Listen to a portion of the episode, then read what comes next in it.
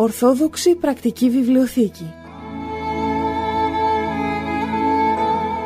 Απλές και πρακτικές απαντήσεις σε ζητήματα που προκύπτουν στην καθημερινή ζωή του πιστού.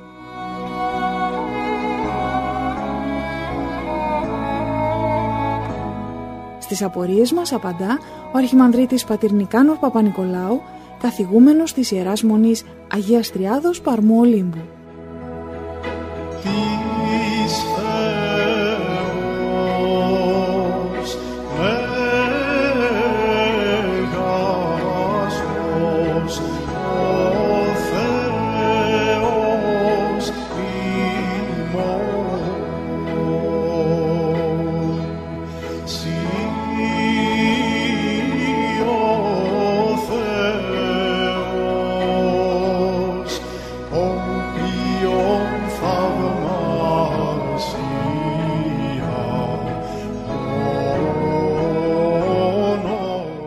Φίλοι μας, είστε συντονισμένοι για άλλη μια φορά στον αγαπημένο σας ραδιοφωνικό σταθμό, στο ραδιοφωνικό σταθμό της Λιδίας της Φιλιππισίας και στους δέκτες σας, μια που βρισκόμαστε στη συγκεκριμένη μέρα και ώρα, είναι η εκπομπή της Ορθόδοξης Πρακτικής Βιβλιοθήκης.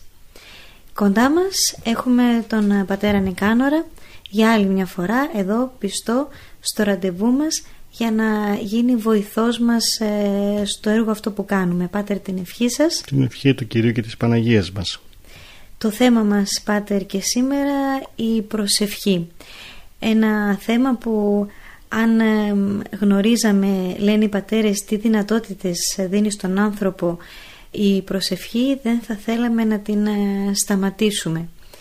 Πείτε μας λοιπόν σήμερα πότε να προσευχόμαστε και να μας πείτε στη συνέχεια και κάτι για αυτό το αδιαλείπτος προσεύχεστε που λέει ο Απόστολος Παύλος. Γιατί εμείς βρισκόμαστε τώρα σε μια εποχή, στην εποχή της ταχύτητας όπως χαρακτηρίζεται. Όλοι τρέχουν, ε, όλα θέλουν ε, ε, τον άνθρωπο ακόμα και τα μηχανήματα και τα κομπιούτερ που έχουμε κάνει και τα ρομπότ τον άνθρωπο να τα επιβλέπει τι θα κάνουμε, θα γονατίσουμε, θα σηκώσουμε τα χέρια μας ψηλά για να τηρήσουμε αυτό το αδελήπτος προσεύχεστε; Είναι δυνατόν κάτι τέτοιο; Ωραία, ας τα πάρουμε τα πράγματα με τη σειρά λοιπόν έτσι ακριβώς όπως τα ρώτησε αδερφή Αγγελική. Ε, το πότε προσευχόμαστε. Γνωρίζουμε ότι όταν ένα μικρό παιδί υπάρχει μέσα στην οικογένεια μεγαλώνοντας ε, αρχίζουν οι γονείς σιγά σιγά να το μαθαίνουν να προσεύχεται. Και στην αρχή το μαθαίνουν να κάνει το σταυρό του μετά σιγά σιγά το μαθαίνουν άλλες μικρές προσευχούλες ε, σιγά σιγά το πάτερ πάει στο σχολείο μαθαίνει εκεί και άλλες προσευχές και έτσι σιγά σιγά το παιδί μπαίνει σε αυτήν τη διαδικασία να προσεύχεται. Αυτό το οποίο μαθαίνουν οι γονείς συνήθως τα παιδιά τους είναι ότι πριν να πέσουν για ύπνο πρέπει να κάνουν την προσευχή τους. Αυτή είναι η πρώτη θα λέγαμε επαφή του παιδιού με την προσευχή και αυτό μαθαίνει το παιδί από πολύ πολύ μικρή ηλικία και μάλιστα επειδή ό,τι μαθαίνει ο άνθρωπος από πολύ μικρή ηλικία το τηρεί σε όλη του τη ζωή ε, συνήθως οι άνθρωποι αυτό προσπαθούν και το κάνουν σε όλη τους τη ζωή δηλαδή πριν να κοιμηθούν κάνουν μία μικρή προσευχή ή αν αργότερα ε, προχωρήσουν στην πνευματική ζωή κάνουν και μεγαλύτερες προσευχές. Όμως ε, αυτό που γίνεται συνήθως είναι οι άνθρωποι ε, να κάνουν μια μικρή προσευχή να κάνουν το σταυρό τους να πούν το πάτερ ημών και έτσι μετά να πάνε για ύπνο. Αυτό το μαθαίνει κάθε μητέρα στο κάθε παιδί της. Και έτσι ξέρει το κάθε παιδί ότι προτού να κοιμηθεί θα πρέπει να κάνει την προσευχή του. Όμως από εκεί και πέρα δεν αρκεί αυτή η μικρή προσευχή δηλαδή θα ήταν αδιανόητο για έναν ε, σωστό πιστό, για έναν σωστό χριστιανό η μοναδική επικοινωνία του με το Θεό να είναι ένα πάτερ ημών ή ένας απλός σταυρός λίγο πριν κοιμηθεί. Σε όσες περιπτώσεις γίνεται αυτό σημαίνει ότι ο άνθρωπος έχει μία μικρή και χαλαρή σχέση με το Θεό αλλά όμως η σχέση αυτή είναι χαλαρή και ξέρουμε από την Αγία Γραφή ότι ο Θεός εμάς τους ανθρώπους δεν μας θέλει χαλαρούς τα πνευματικά δεν μας θέλει χλιαρούς όπως πολύ χαρακτηριστικά λέει στην Αποκάλυψη τον χλιαρό ο Θεός θα τον εμέσει δηλαδή είναι ε, πολύ πολύ συχαμερός, ο, αχλιαρός ο άνθρωπος. Ο Θεός θέλει να είμαστε θερμοί χριστιανοί και η θερμότητα στην πίστη φαίνεται πάρα πολύ χαρακτηριστικά στο πόσο ο άνθρωπος προσεύχεται. Εάν ο άνθρωπος προσεύχεται πολύ, εάν ο άνθρωπος θέλει να επικοινωνεί με το Θεό, τότε δείχνει και την αγάπη του για Αυτόν.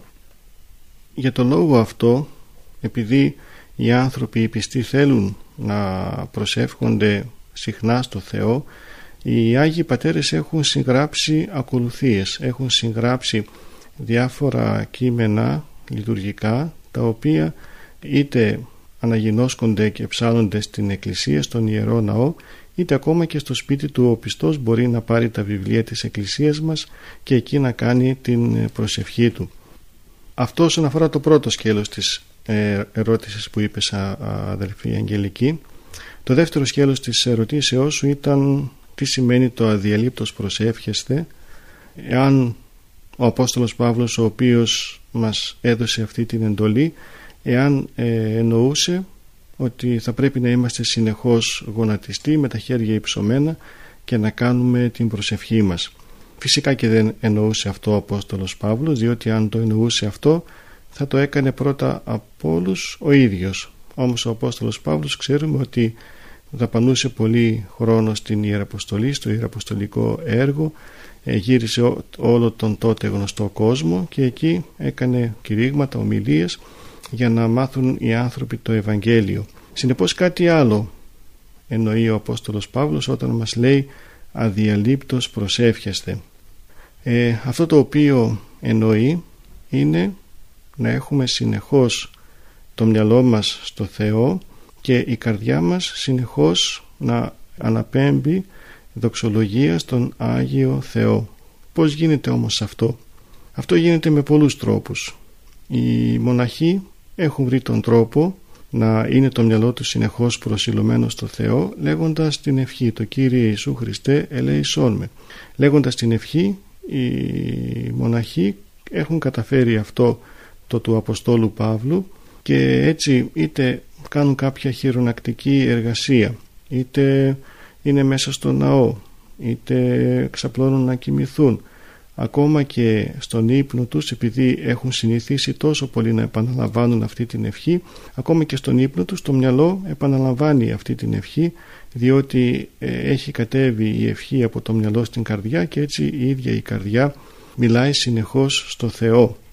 Αυτό όμως που καταφέρνουν οι μοναχοί δεν μπορούν να το καταφέρουν οι λαϊκοί οι οποίοι συνήθως οι βιωτικές μέρημνες και οι ασχολίες που έχουν ε, δεν τους επιτρέπουν να κάνουν τέτοια πνευματική εργασία.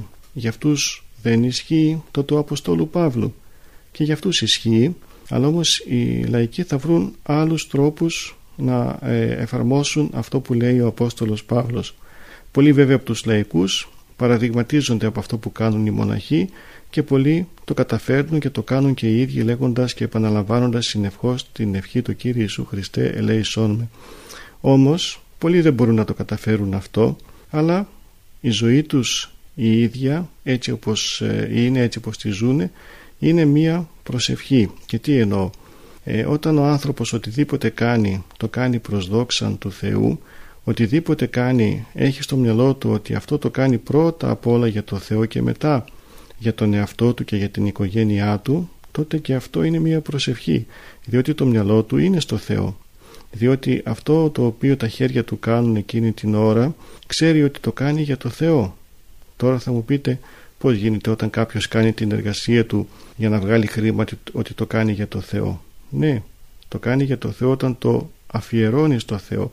Όταν λέει ότι εγώ Θεέ μου θα εργαστώ επειδή εσύ θέλεις να εργαζόμαστε εμείς οι άνθρωποι όταν εσύ θέλεις να βγάζουμε το ψωμί μας με τον υδρότα μας όταν εσύ θέλεις να μην είμαστε αργοί ε, όταν εσύ θέλεις να μεγαλώσω τα παιδιά μου τίμια και να το προσφέρω το οτιδήποτε θα ικανοποιήσουν τις υλικές ανάγκες τους τότε λοιπόν ο άνθρωπος είναι μέσα στο θέλημα του Θεού και αν εκεί που κάνει την εργασία του σκέπτεται το Θεό και προσπαθεί να εφαρμόσει και αυτό που κάνουν οι μοναχοί να λέει και την ευχή του Κύριου Ιησού Χριστέ ελεησόν με τότε όντως όλη του ζωή είναι μια αδιάλειπτη προσευχή.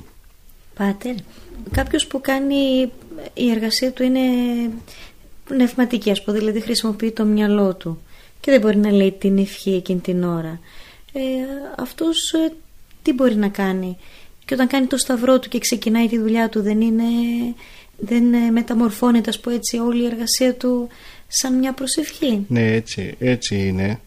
Ένας που κάνει μια χειρονακτική εργασία πολύ εύκολα θα εύκολα τέλος πάντων σε εισαγωγικά μπορεί αν ε, αγωνιστεί να καταφέρει να επαναλαμβάνει με το μυαλό του την ευχή του Κύριε Ιησού Χριστέ ελεησόν με. Ένας όμως που κάνει μια διανοητική εργασία ίσως πιο δύσκολα μπορεί να καταφέρει αυτό ίσως είναι και αδύνατο αν και πολλοί άνθρωποι που έχουν ασχοληθεί πάρα πολύ με την ευχή τελικά η ευχή από μόνη της επαναλαμβάνεται μέσα στο μυαλό του ανθρώπου άσχετα αυτός αν ασχολείται με χειρονακτική εργασία ή με πνευματική εργασία όμως ε, ισχύει αυτό που είπαμε πιο πριν ότι εάν ο άνθρωπος αυτό που κάνει το κάνει δοξολογικά προς το Θεό αν το προσφέρει στο Θεό αν το αφιερώνει στο Θεό το οτιδήποτε, την οποιαδήποτε εργασία του τότε αυτό είναι μία προσευχή. Εκεί όμως θα πρέπει να προσέξουμε πολύ διότι αυτό που λέω μπορεί να παρεξηγηθεί με ποια έννοια. Μπορεί κάποιος να πει άρα ό,τι κάνω εγώ στη ζωή μου οποιοδήποτε καλό έργο κάνω είναι προσευχή και αφού είναι προσευχή τότε δεν χρειάζεται να προσευχηθώ άλλο. Ό,τι και να κάνω είναι καλό και άρα είναι προσευχή. Όχι. Δεν είναι ότι το οποιοδήποτε καλό είναι προσευχή αλλά προσευχή είναι το οτιδήποτε κάνουμε αλλά το αφιερώνουμε στο Θεό. Λέμε ότι Θεέ μου εγώ σήμερα θα πάω στην δουλειά θα πάω στην εργασία μου για σένα. Θα την αφιερώσω την εργασία μου σε σένα. Θα είναι ένα αφιέρωμα σε σένα. Οτιδήποτε ε, βγάλω ως ε, χρήματα, ως ε, ε, κέρδος. Δεν θα είναι για να το επομισθώ εγώ αλλά όμως για να πάει σε κάτι καλό να θρέψω την οικογένειά μου γιατί και αυτό είναι κάτι το ιερό. Συνεπώς είναι πολύ λεπτές οι, ε, οι ισορροπίες που πρέπει να μέσα μας να κρατούμε και να ξέρουμε να τα ξεκαθαρίσουμε τα πράγματα. Γι' αυτό και πολλές φορές χρειάζεται και η συμβουλή του πνευματικού μας να ξέρει ο κάθε άνθρωπος πώς θα εφαρμόσει αυτή την προσταγή του Αποστόλου Παύλου το αδιαλείπτος προσεύχεστε για να μην κάνουμε κάτι από μόνοι μας και τελικά πέσουμε σε πλάνη και πούμε δεν με χρειάζεται εμένα η προσευχή ό,τι κάνω είναι προσευχή όχι. Ε, υπάρχουν ειδικές συνθήκες με τις οποίες το οτιδήποτε κάνουμε είναι προσευχή. Αυτά θα μας τα ξεκαθαρίσει ο πνευματικός μας όμως Μάλιστα Εκτός από τον ε, γενικό αυτό κανόνα, Πάτερ, να προσευχόμαστε αδιάλειπτα, υπάρχουν και άλλες στιγμές έτσι που χρειάζεται έτσι κάποια συγκεκριμένη προσευχή; Ναι, είπαμε ότι πρέπει αδιαλείπτως να προσευχόμαστε, δηλαδή συνεχώς να είναι το μυαλό μας, η σκέψη μας, η καρδιά μας στο Θεό. Όμως υπάρχουν κάποιες ε, στιγμές της ημέρας, κάποια λεπτά, κάποιες ώρες αναλόγως με την πνευματική υπόσταση του καθενός ανθρώπου που ο άνθρωπος αφιερώνει στην προσευχή ως το μοναδικό έργο όχι παράλληλα δηλαδή με κάποια άλλη εργασία. Και αυτές οι, οι στιγμές είναι άλλες φορές καθορισμένες στο καθημερινό πρόγραμμα του κάθε ανθρώπου έτσι όπως του τις καθορίζει ο πνευματικός. Ε, αλλά όμως υπάρχουν και άλλες έκτακτες στιγμές τις οποίες ο άνθρωπος θα ε, γονατίσει, θα προσευχηθεί, θα τις αφιερώσει στο Θεό έτσι λοιπόν θα μπορούσαμε να, να χωρίσουμε τις προσευχές μας σε δύο μεγάλες κατηγορίες, τις τακτικές προσευχές και στις έκτακτες. Αυτό βέβαια είναι σχήμα, απλώς για να μπορούμε έτσι να καταλάβουμε κάποια πράγματα και να συνεννοηθούμε. Όταν λέμε τακτικές προσευχές, είναι αυτές τις οποίες ε, ο πνευματικός προτρέπει τον πιστό να τις κάνει στο καθημερινό του πρόγραμμα. Για παράδειγμα, ο πνευματικός θα πει τον πιστό ε, θέλω κάθε βράδυ να διαβάζεις το μικρό απόδειπνο. Ή θέλω κάθε πρωί όταν σηκωθείς να πεις το Πάτερ ημών, το πιστεύω, το Βασιλεύ Ουράνιε, το Τρισάγιο ή να πεις τον Εξάψαλμο ή να πεις όλο τον Όρθρο.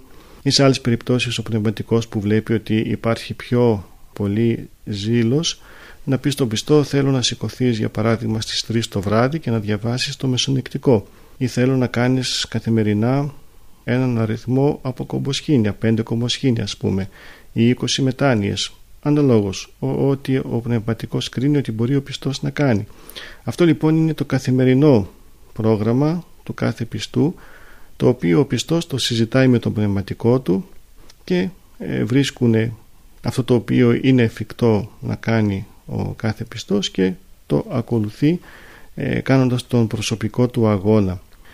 Πέρα όμως από αυτό το πρόγραμμα το καθημερινό υπάρχει και το εβδομαδιαίο πρόγραμμα δηλαδή ο πνευματικός θα πει τον πιστό ότι ξέρεις θέλω κάθε Κυριακή να είσαι στην εκκλησία ε, στις γιορτές τις μεγάλες παράδειγμα να είσαι στην εκκλησία ή αν στην ενορία γίνεται παράκληση κάποια ημέρα της εβδομάδας ε, λέει ο πνευματικός θέλω να πηγαίνεις στις παρακλήσεις ε, να ακούς τα κηρύγματα που γίνονται εκεί που ο συνήθως γίνεται για κάποιο κήρυγμα σε αυτές τις καθημερινές παρακλήσεις ή οτιδήποτε άλλο. Ε, αυτό λοιπόν είναι το πρόγραμμα το εβδομαδιαίο θα λέγαμε. Πάτερ να ρωτήσω κάτι. Εμένα ας πούμε μου αρέσουν πολύ οι παρακλήσεις στους Αγίους. Μπορώ αντί για απόδειπνο να κάνω δύο παρακλήσεις έτσι μια μέρα. Αυτό πρέπει ο πιστός όταν συζητάει για αυτό το καθημερινό πρόγραμμα προσευχής με το πνευματικό αυτό θα πρέπει να το αναφέρει. Να του πει ότι πάτερ εμένα μου αρέσουν οι παρακλήσεις. Ή μου αρέσει να κάνω τους χαιρετισμούς. μπορώ να τους κάνω. Και αν τους κάνω τότε θα αφήσω κάτι το οποίο μου έχετε βάλει εσείς και θα το αντικαταστήσω με κάτι άλλο εκεί λοιπόν θα πάρει τις οδηγίες από το πνευματικό.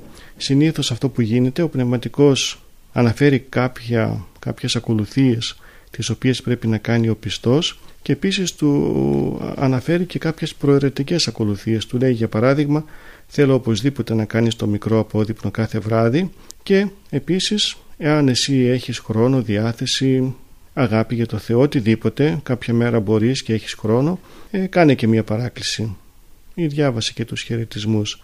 οτιδήποτε αυτό θα το συζητήσει ο πνευματικός με τον πιστό και έτσι θα ξέρει ο πιστός πώς να βαδίζει να μην κάνει από το κεφαλιού του πράγματα τα οποία μετά μπορεί στο τέλος να το γυρίσουν σε κακό. Μάλιστα. Πάτερ σε αυτό το καθημερινό εβδομαδιαίο πρόγραμμα υπάρχουν ε, οι προσευχές που ο καθένας ανάλογα με τη λαχτάρα του τις κάνει ας το πω έτσι άλλοτε λίγο με το ζόρι, με βία άλλοτε με περισσότερη λαχτάρα. Όταν όμως συμβαίνει κάτι έκτακτο τότε ξαφνικά όλοι μας βρίσκουμε και χρόνο και πολύ ζήλο στο να προσευχηθούμε. Να μας πείτε λίγο για, αυτές τις, ε, για αυτά τα έκτακτα γεγονότα που θέλουν κάποιες έκτακτες προσευχές. Μάλιστα. Οι έκτακτες προσευχές ε, είναι οι προσευχές οι οποίες γίνονται εκτός προγράμματος. Και αυτές όμως χωρίζονται σε δύο κατηγορίες. Είναι οι προσευχές οι οποίες γίνονται με την ε, ευλογία του πνευματικού μας δηλαδή όπως είπαμε πιο πριν θα μας πει ο πνευματικός ότι όταν θέλεις, όταν έχεις πιο πολύ χρόνο ή αν συμβεί κάτι στην οικογένεια κάνει μια παράκληση αν είναι να ταξιδέψεις για παράδειγμα κάνει πιο πριν μια παράκληση διάβασε τους χαιρετισμούς. Ε, αυτές λοιπόν είναι οι περιπτώσεις κατά τις οποίες έχουμε την ε, έγκριση του πνευματικού μας και κάνουμε αυτές τις ε, έκτακτες ακολουθίες. Υπάρχει όμως και το άλλο, αυτό το οποίο είναι της στιγμής, δηλαδή ε, ξαφνικά βρισκόμαστε μπροστά σε κάποιο κίνδυνο, σε κάποια ανάγκη, κάτι το οποίο κάποιο πρόβλημα, κάποια υπόθεση που πρέπει να δώσουμε αμέσως απάντηση, που χρειάζεται άμεση λύση. Τότε τι θα κάνουμε, θα πούμε «Α, εγώ αυτό δεν το συζήτησα με τον πνευματικό μου συνεπώς δεν ε, θα κάνω προσευχή όχι βέβαια. Θα κάνουμε προσευχή εκείνη τη στιγμή. Θα προσευχηθούμε στο Θεό. Θα πούμε Θεέ μου βρίσκομαι σε κίνδυνο. Βοήθησέ με και αυτή η προσευχή μπορεί να είναι από πολύ πολύ μικρή δηλαδή απλά ένας σταυρός ή ένα Κύριε Eleison μπορεί να είναι όμως και λίγο μεγαλύτερη αναλόγως με το χρόνο που έχουμε μπροστά μας. Εμείς αυτό που πρέπει να ξέρουμε είναι οτιδήποτε κάνουμε να μην το κάνουμε από πονηριά, δηλαδή να μην το κάνουμε για να κοροϊδέψουμε τον πνευματικό μας, να πούμε ότι α, εγώ θα κάνω πιο πολλά από αυτά που μου είπε ο πνευματικός μου, αλλά αν θα κάνουμε κάποια έκτακτη προσευχή να το κάνουμε επειδή αισθανόμαστε τότε την ανάγκη να ζητήσουμε τη βοήθεια από το Θεό και όντως τότε ο Θεός θα στείλει τη βοήθειά Του και μπορεί ένας απλός σταυρός ή ένα απλό Κύριε Λέισον που θα πούμε να κάνει θαύματα και να έχει πιο πολύ μεγάλη αξία από άλλες ε, προσευχές που κάνουμε καθημερινά. Γι' αυτό πάντοτε να είμαστε έτοιμοι να κάνουμε και έκτακτες προσευχές και βέβαια εκεί που θα στηριζόμαστε πάντοτε θα είναι γενικότερα στην προσευχή και με το αδιαλείπτος προσεύχεστε του Αποστόλου Παύλου το οποίο αναφέραμε στην αρχή της εκπομπής μας αλλά και με τις άλλες προσευχές καθημερινές, εβδομαδιαίες, ε, τακτικές, έκτακτες. Όπως είπαμε όλα αυτά είναι σχήματα για να συνεννοούμαστε. Ε, αυτό όμως που έχει αξία και σημασία είναι η επικοινωνία μας με το Θεό η οποία θα πρέπει να είναι συνεχής Μάλιστα. Πάτερ, ε, ο χρόνος τελειώνει της εκπομπής μας. Εδώ θα σας ευχαριστήσουμε και εσάς και τους φίλους ακροατές που για άλλη μια φορά έτσι συναντηθήκαμε όλοι μαζί. Επικοινωνήσαμε κι εμείς ε, για ένα άλλο θέμα επικοινωνίας στην προσευχή. Θα κλείσουμε λοιπόν εδώ και θα συνεχίσουμε την επόμενη εβδομάδα την ίδια μέρα και ώρα εδώ στο ραδιόφωνο της Λιδίας για το τόσο σημαντικό θέμα, το θέμα της προσευχής.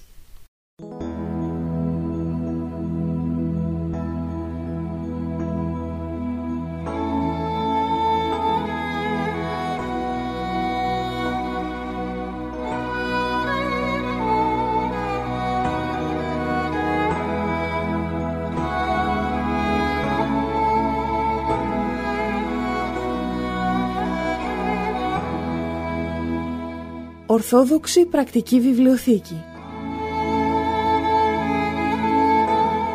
Απλές και πρακτικές απαντήσεις σε ζητήματα που προκύπτουν στην καθημερινή ζωή του πιστού.